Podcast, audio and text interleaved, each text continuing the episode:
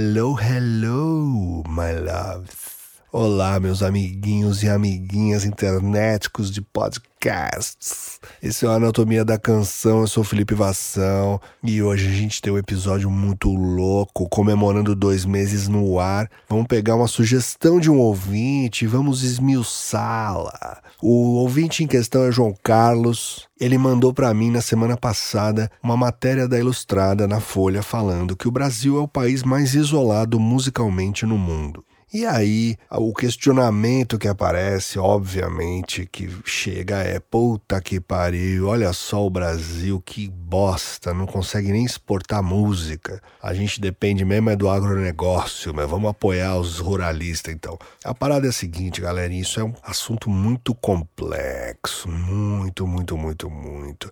Aí eu li essa matéria, você acha ela fácil na Folha, vai lá, coloca Folha, é, o Brasil é o país mais isolado musicalmente no mundo, é uma matéria aqui feita pelo Daniel Mariani, Simon Ducroquet e Fábio Takahashi. E apresenta um estudo feito levantando metadados de Spotify e de YouTube, mostrando como as playlists e os top 10 do mundo inteiro diferem entre si, mas como alguns países são muito mais isolados do que outros. Outros compartilham um pouco mais as músicas que estão no top 10, enfim. Eu acho que isso, na verdade, não é uma questão atual do Brasil. Isso sempre aconteceu porque a gente tem uma barreira básica da língua e a gente tem uma cultura brasileira diferente de outras em volta da gente. Então é difícil você comparar como um sucesso que acontece na Bolívia ele se derrama para a Colômbia, para o Peru, para a Argentina e ah, por que, que não faz sucesso aqui ou por que, que uma música brasileira não faz sucesso lá? Obviamente pela língua começa aí, mas também pela cultura mesmo. A gente está separado por anos de colonialismo diferente, né? O, o que foi feito no Brasil por Portugal foi diferente do que a Espanha fez com os outros países da América Latina. Então já partimos de um contexto diferente. Mas essa matéria me fez lembrar de uma palestra que eu vi de uns caras chamado The Music Fund.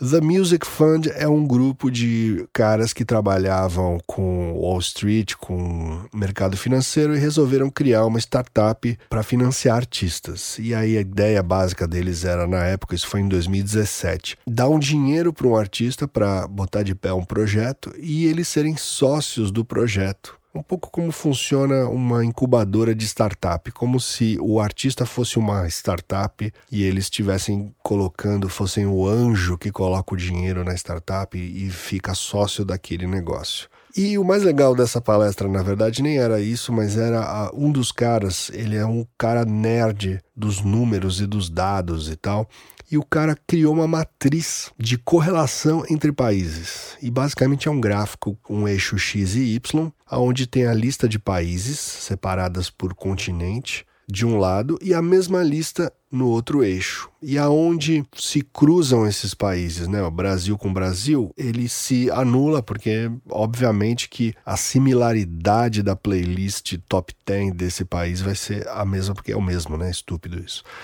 Mas aonde o Brasil se encontra, por exemplo, com o Canadá, você tem uma graduação de claro e escuro. Quanto mais escuro, menos parecido, quanto mais claro, mais parecido. E aí você vê nitidamente quando se olha para esse gráfico. Eu vou colocar esse gráfico no Instagram do Anatomia da Canção. Vai lá ver. Abre lá agora e vê esse gráfico. Você vê um cluster no miolo, assim, você vê no meio um grupo branco. Esse grupo branco, esse quadrado branco, são os países latinos, os países da América Latina. Então, a similaridade do top 10 desses países é absurdamente grande. Aí você encontra outros lugares onde você tem bastante similaridade, tipo Estados Unidos com Canadá, por exemplo, e você encontra uma linha escura na França e uma linha escura no Brasil porque a similaridade com outros países é quase zero. São países que têm uma cultura interna muito autossuficiente. Tem a barreira da língua, sim, claro, mas tem uma questão de contexto cultural mesmo. Não é só França, não é só Brasil. Nessa matéria fala também de Itália. Enfim, e aí eu comecei a dar uma fuçada no que está sendo falado aqui. Cliquei e caí nos charts e insights do YouTube e comecei a ver realmente. Você pega aqui o chart insight do Brasil. Vou abrir aqui, Brasil. A gente tem as top songs brasileiras, são todas brasileiras Dadá Boladão, Léo Santana, Marília Mendonça, duas delas seguidas, Matheus e Cauã, Luana Prado, Gustavo Lima, Matheus e Cauã de novo, MC do Black e Marília Mendonça. Marília Mendonça em três posições, certo? Hoje é 27 de outubro, domingo, tá? E trending, a gente tem Marília Mendonça, duas no primeiro e no segundo lugar, Selena Gomes chegando com uma música nova, Pablo Vittar, Gustavo Lima, Selena Gomes de novo, MC Livinho, Gustavo Lima, MCJP e Menotod. Falei, olha só que louco, nosso top 10 é só brasileiro. E no trending tem a Selena Gomes. Aí eu fui dar uma fuçada e na verdade a Selena Gomes está em todos os trendings porque ela lançou uma música essa semana. E aí vem o velho jabazão, né? O jabá. Os caras ficam forçando a barra para isso tocar, para todo mundo ver, e ficam impulsionando essa porra. E aí você encontra a Selena Gomes basicamente em todos os trending do mundo inteiro. Aí eu fui fazer um teste. Eu falei, cara, eu vou pegar o top 10 de um país que foi colonizador e vou pegar o top 10 de um país que foi colônia. Então eu peguei Reino Unido e África do Sul. E aí, olha só que louco. Na lista do top 10 da África do Sul, começa com um rapper da cidade do Cabo chamado AKA. E a música chama Menyo. É, depois, segundo lugar, Dance Monkey do Tones and I, que é o primeiro lugar do Reino Unido. Aí você tem Something Soweto em terceiro, TNS, DJ Maforiza, Lil Nas, Shawn Mendes, Joe London, Kabza The Small e Big. Você tem uma predominância de artistas sul-africanos, mas você tem um resquício do que é o top 10 no país colonizador. Então você tem aqui o Dance Monkey, que está em primeiro no Reino Unido, está em segundo na África do Sul. E aí fica claro no Reino Unido uma predominância mais europeia. Você tem Ed Sheeran, Lewis Capaldi, em terceiro, Lil Nas, Shawn Mendes, Lewis Capaldi de novo, Aight, Regard, Joe Corey e AJ Tracy. E a gente vê como a influência do país colonizador com o colonizado ainda existe. Vamos, vamos ver o que está no top 10 de Portugal, fazendo o mesmo paralelo. Portugal nos colonizou durante anos. Top Songs: Vivi Good, Julinho KSD,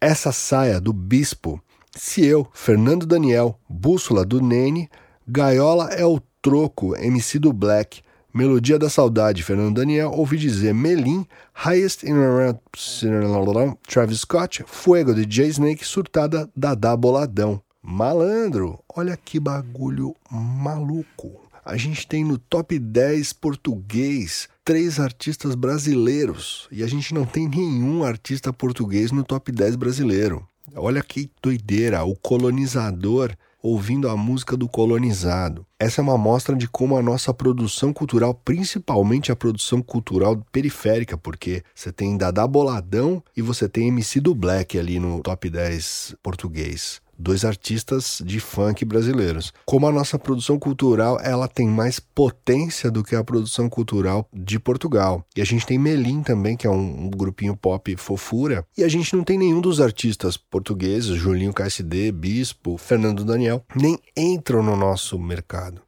Ninguém nem conhece esses caras. Na verdade, eu tô conhecendo agora vendo essa porra aqui. E aí, fazendo o mesmo paralelo com a lista do Reino Unido e da África do Sul, eu peguei a lista do Reino Unido e fui ver quais desses artistas são britânicos mesmo. Então, Tones and I é australiano. Olha lá, mais uma colônia devolvendo. Olha só o que eu tenho aqui para você, um presentinho da colônia. Ed Sheeran, inglês. Lewis Capaldi é escocês. Little Nas X, americano. Shawn Mendes, canadense. Repete o Luiz Capaldi, que é escocês. Aí tem Aight, Regard. Regard acho que é de Kosovo, esse maluco. Joe Corey é inglês e AJ Tracy é inglês. Então, dos 10, metade não é britânico, mas fala inglês. E no da África do Sul, sete são sul-africanos e três são de fora. Então aqui a gente vê como que o que está no top 10 de um, de um, país que tem uma predominância cultural sobre outro, teoricamente, é, espirra para lá, no caso do Reino Unido para a África do Sul, e como isso não funciona no Brasil, como Portugal não consegue jogar o que está no top 10 deles para cá e a gente joga o que está no nosso top 10 para lá. É interessante você olhar que não tem Marília Mendonça em Portugal, não tem Gustavo Lima, não tem Matheus e Cauã, mas tem MC do Black, e Dada Boladão como a música periférica, a música das ruas, ela vai se capilarizando para fora. E aí eu volto para um questionamento que aparece com essa matéria. Será que a música do Brasil é tão ruim que não toca fora? Todo mundo tem no imaginário essa coisa de garota de Ipanema, como a bossa nova conquistou o mundo com a sua sofisticação. E hoje a gente ouve essa música de merda feita por pessoas que não sabem nada. E aí eu acho que na verdade existe uma concepção e um preconceito de que a música pop de hoje é pior do que a música pop de antigamente. Gente, Locomia, vocês lembram de Locomia? Locomia era uma merda né? E faz que faz quase 30 anos que saiu Locomia.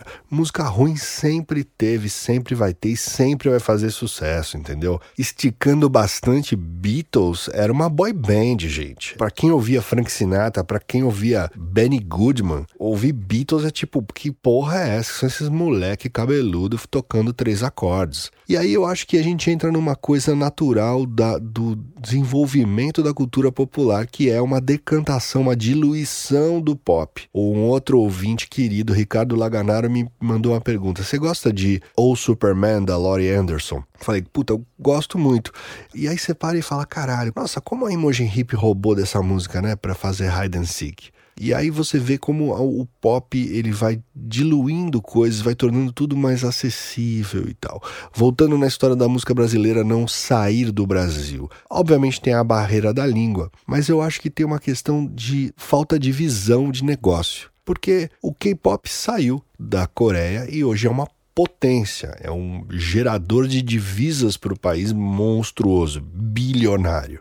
E não foi uma coisa, nossa, olha só que acaso, nossa música pop está rodando o mundo e fazendo sucesso. Não, tem um trabalho, tem uma estrutura, tem um planejamento, tem um documentáriozinho da, acho que é da Vox, que está até no Netflix, falando sobre K-pop, que explica isso bem claramente. Nos anos 90 teve uma crise na Ásia, a crise dos tigres asiáticos, e alguns países ali começaram a se coçar para encontrar outras formas de geração de, de renda para crescimento de PIB e tudo mais. E a Coreia do Sul resolveu investir em cultura. Pegou uma grana considerável e colocou na cultura. Na cultura em todos os sentidos: música clássica, teatro, artes plásticas e, entre outras coisas, na música pop. E se criou ali essa ideia do pop coreano porque até então era um pop bem jacu, bem anos 60, 70, que tinha perdurado até os anos 90. E ali começou a se influenciar por é, New Kids on the Block, boy bands, e começou a se criar essa, essa ideia do hip hop misturado com pop. E a indústria começou a ser criada e estruturada ali. Estamos falando de 20, 25 anos, 30 anos atrás. E hoje os caras dominam a cultura mundial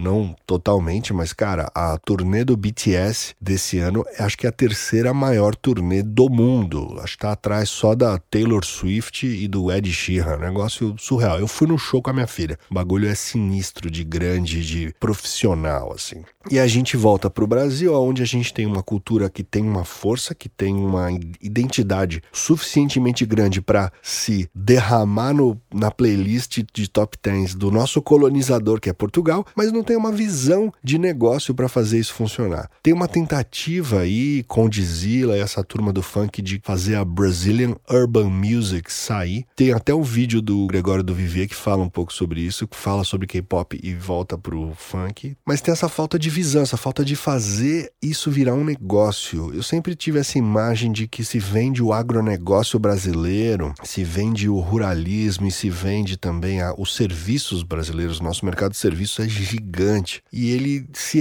equipara aos mercados de fora. Então, se fosse fazer uma analogia, é como se o mercado de serviço brasileiro fosse um transatlântico gigante, como se o agronegócio brasileiro fosse um transatlântico gigante e a indústria cultural brasileira é uma jangadinha, uma jangadinha sofrida ali que para quebrar a onda é difícil. Falta colocar grana mesmo, falta fazer isso aqui funcionar como negócio e é um negócio que dá muita, muita grana. E aí a gente cai num outro conceito que para mim dói muito, que é a monocultura. A gente é um país que foi colonizado em cima de extrativismo e monocultura. Então, durante quatro séculos a gente foi o quintalzinho de Portugal. E ia lá, ó, planta. Agora que qual que é a onda? Qual, mas qual, qual que é a onda, pá? É plantar, plantar cana. Vamos plantar cana lá naquele quintalzão que a gente tem lá, mano. Ah, agora é café. Taca-lhe café e vai, vai. Isso aí perdurou na nossa cultura que chega num ponto, a partir dos anos 80, a indústria fonográfica brasileira trabalhou em cima de monocultura. Então, anos 80 é aquele rock pop tosco, compara com o que foi feito nos anos 60 e 70 na música brasileira. Você chega nos anos 80 e fala: que caralho, o que estão fazendo? E é isso, vamos copiar Police, faz Paralamas, vamos copiar Talking Heads, faz Titãs, vamos copiar The Clash, faz Capital Inicial, vamos copiar Smiths, faz Legião Urbana. E aí fica essa copiação do que vem de fora por parte da indústria fonográfica, tá? Não tô falando dos artistas. Eu não sou fã de nenhum desses artistas do rock nacional dos anos 80, mas eu entendo a relevância e a competência de alguns ali que são realmente muito bons. Legião Urbana para mim é uma coisa que eu nunca gostei, mas eu respeito pra caralho porque tem uma coerência nas letras do Renato Russo, enfim, a gente pode falar sobre isso num, num episódio. Mas a questão aqui é como se lida com o negócio. Você tem uma leva de dirigentes de gravadora dos anos 90 e falam: bom, beleza, a gente tem a Axé Music representando o Nordeste, a gente tem pagode representando o mundo urbano aqui do Sudeste e a gente tem o sertanejo que virou um countrynejo, né, que foi perdendo a sua identidade é, de raízes do campo brasileiro e virou um country tosco. E a gente tem essa, vamos extrair o máximo que a gente puder dessa porra. Isso tentando ser reproduzido nos, nos anos 2000 e a internet vem dar uma quebrada com isso, né? Ela dá acesso a coisas que não estavam aí. O rap cresce muito por causa disso, então essa monocultura acaba sendo quebrada, mas mesmo assim esse pensamento ainda existe. Então, hoje o que, que é? é? O funk, vamos fazer funk pra caralho. É esse sertanejo universitário, esse negócio meio meio meio arrocha funknejo, vamos fazer essa porra pra caralho. E vamos que vamos. Eu lembro quando me perguntaram o que é pagode universitário, e eu fiquei pensando como é que eu defino pagode universitário. E aí, ouvindo umas músicas dos anos 2000, assim, que eram meio esse negócio, eu entendi, puta, é uma harmonia pop gringa dos quatro acordes do Apocalipse, né? Os quatro acordes, the four chords, tocada em samba. Eu falei, caralho, olha só, é o groove do pagode, mas a estrutura harmônica é meio de pop, meio soul, é um negócio meio uma diluição, de novo, dilui-se uma coisa mais profunda para uma coisa mais acessível e superficial, né? Enfim, parece que eu sou aqueles velhos reclamão, é, antigamente era melhor. Não, não é, a questão não é essa, a questão é como que se, está se conduzindo esse negócio e como que se a gente não tomar conta desse negócio, ele não vai gerar frutos interessantes. E a gente teve momentos culturais relevantíssimos na nossa história. Então, não é uma questão de falta de matéria-prima nem de vontade, é só a gente realmente dar a verdadeira importância para isso. E, e, aí eu quero voltar para o começo dessa matéria da Folha, dessa a frase que abre, né, que contextualiza tudo é assim: fãs chineses e japoneses voam para Seul atrás de cirurgias plásticas que possam deixá-los com queixos afinados, parecidos com ídolos do K-pop, estilo musical coreano difícil imaginar o Brasil recebendo latinos que queiram se parecer com artistas sertanejos ou do funk. E aí aquela falta de contextualização ou até falta de informação de quem escreve sobre música no Brasil. Puta que pariu, que difícil que é isso, cara. A cultura de pop coreano anda lado a lado com a cultura da beleza coreana. Tem até um nome, K-Beauty, K-Pop, K-Beauty. Eles têm uma fissura com pele, com tratamento de pele, com os creme e uma obsessão com, com beleza. Os próprios idols, que são os artistas do K-pop, eles passam por plásticas para ficar com a cara shapeada de um jeito que seja mais desejável. É um negócio maluco, faz parte da cultura dos caras. Então, é óbvio que você não vai ver um latino vindo pro Brasil querendo ficar parecido com o cara do funk, mesmo que o funk faça sucesso ou não, porque isso tem a ver com o contexto cultural e com o jeito que isso funciona. Mas no fundo, esse argumento vale para dizer: olha só como o funk não toca nos países latinos. E não toca nos países latinos também por quê? Porque eles têm o seu próprio, entre aspas, funk, eles têm a cúmbia, eles têm o reggaeton, eles têm essa outra sonoridade de outra vertente de música afro-latina, afro-cubana, que a gente não tem aqui. Se for pensar, o Brasil é um país continental, gigantesco. E esses países latinos são muito menores e muito menos diversos na cultura do que o nosso país é. Se você for pensar, na verdade, é como se o Brasil fosse vários países vivendo como compatriotas, mas é muito diferente um lugar do outro e uma cultura da outra também. Bom, esse foi o programa feito em cima da sugestão do João. Eu quero agradecer vocês todos que estão ouvindo e mandando sugestões. Eu vou pensando e vou desenvolvendo ideias em cima dessas sugestões. Eu quero que vocês mandem também a sua opinião sobre isso. Vai no Instagram do Anatomia da Canção que eu vou postar essa matriz do The Music Fund que eu tirei foto é uma foto que eu tirei numa palestra, tá, gente? Vou tentar explicar os, o máximo o que está acontecendo ali, mas é interessante de ver como realmente colhendo dados dessas plataformas a gente consegue traçar paralelos e entender culturalmente como a coisa está funcionando e até pensar como é que a gente pode desenvolver algo em cima disso, né? Eu acho que a indústria cultural brasileira precisa ainda de muito fomento, de muito dinheiro para funcionar e esse dinheiro vai vir sim do Estado, vem. O, o K-pop só funcionou porque teve incentivo do Estado e o Estado é sócio do bagulho. O BTS, o dinheiro que o BTS gera para o país, uma parte vai para os cofres públicos, caralho. É isso. A gente precisa ter essa estruturação financeira para a indústria cultural funcionar. Se você for pensar qual é o maior produto de exportação dos Estados Unidos, é carro? Hum, é itens de consumo, é comida. Não, gente, é cultura. Os caras exportam essa porra de Hollywood, essa porra dessa música pop deles pro mundo inteiro e rola uma hegemonia. Você abre qualquer um dos top 10 aqui, tem a porra do Shawn Mendes e da Selena Gomez, brother. O bagulho é uma indústria, uma máquina de guerra cultural e a gente é muito resistente eu sinto um puto orgulho de ser brasileiro quando eu abro o nosso top 10 e não tem um Shawn Mendes e uma Selena Gomes, cara. Ah, mas tem Marília Mendonça. É a mesma merda. Selena Gomes não é melhor que Marília Mendonça. O rap gringo que você não entende o que tá sendo falado, tá falando igualzinho que tá falando aqui no funk. Pô, funk os caras falam de putaria. Rap é igualzinho, cara. Lollipop do, do Lil Wayne, cara, é a mesma bosta. Então para de pagar pau pra gringo, caralho, vai tomar no meio. Ai, tô brincando, não, não vai tomar nada, não. Vai tomar beijinho. Tchau, meus queridinhos, até semana que vem. Aguardo comentários, hein? Falem o que vocês pensam pro Titio, pro Titio poder também incluir aqui na conversa. Tchau.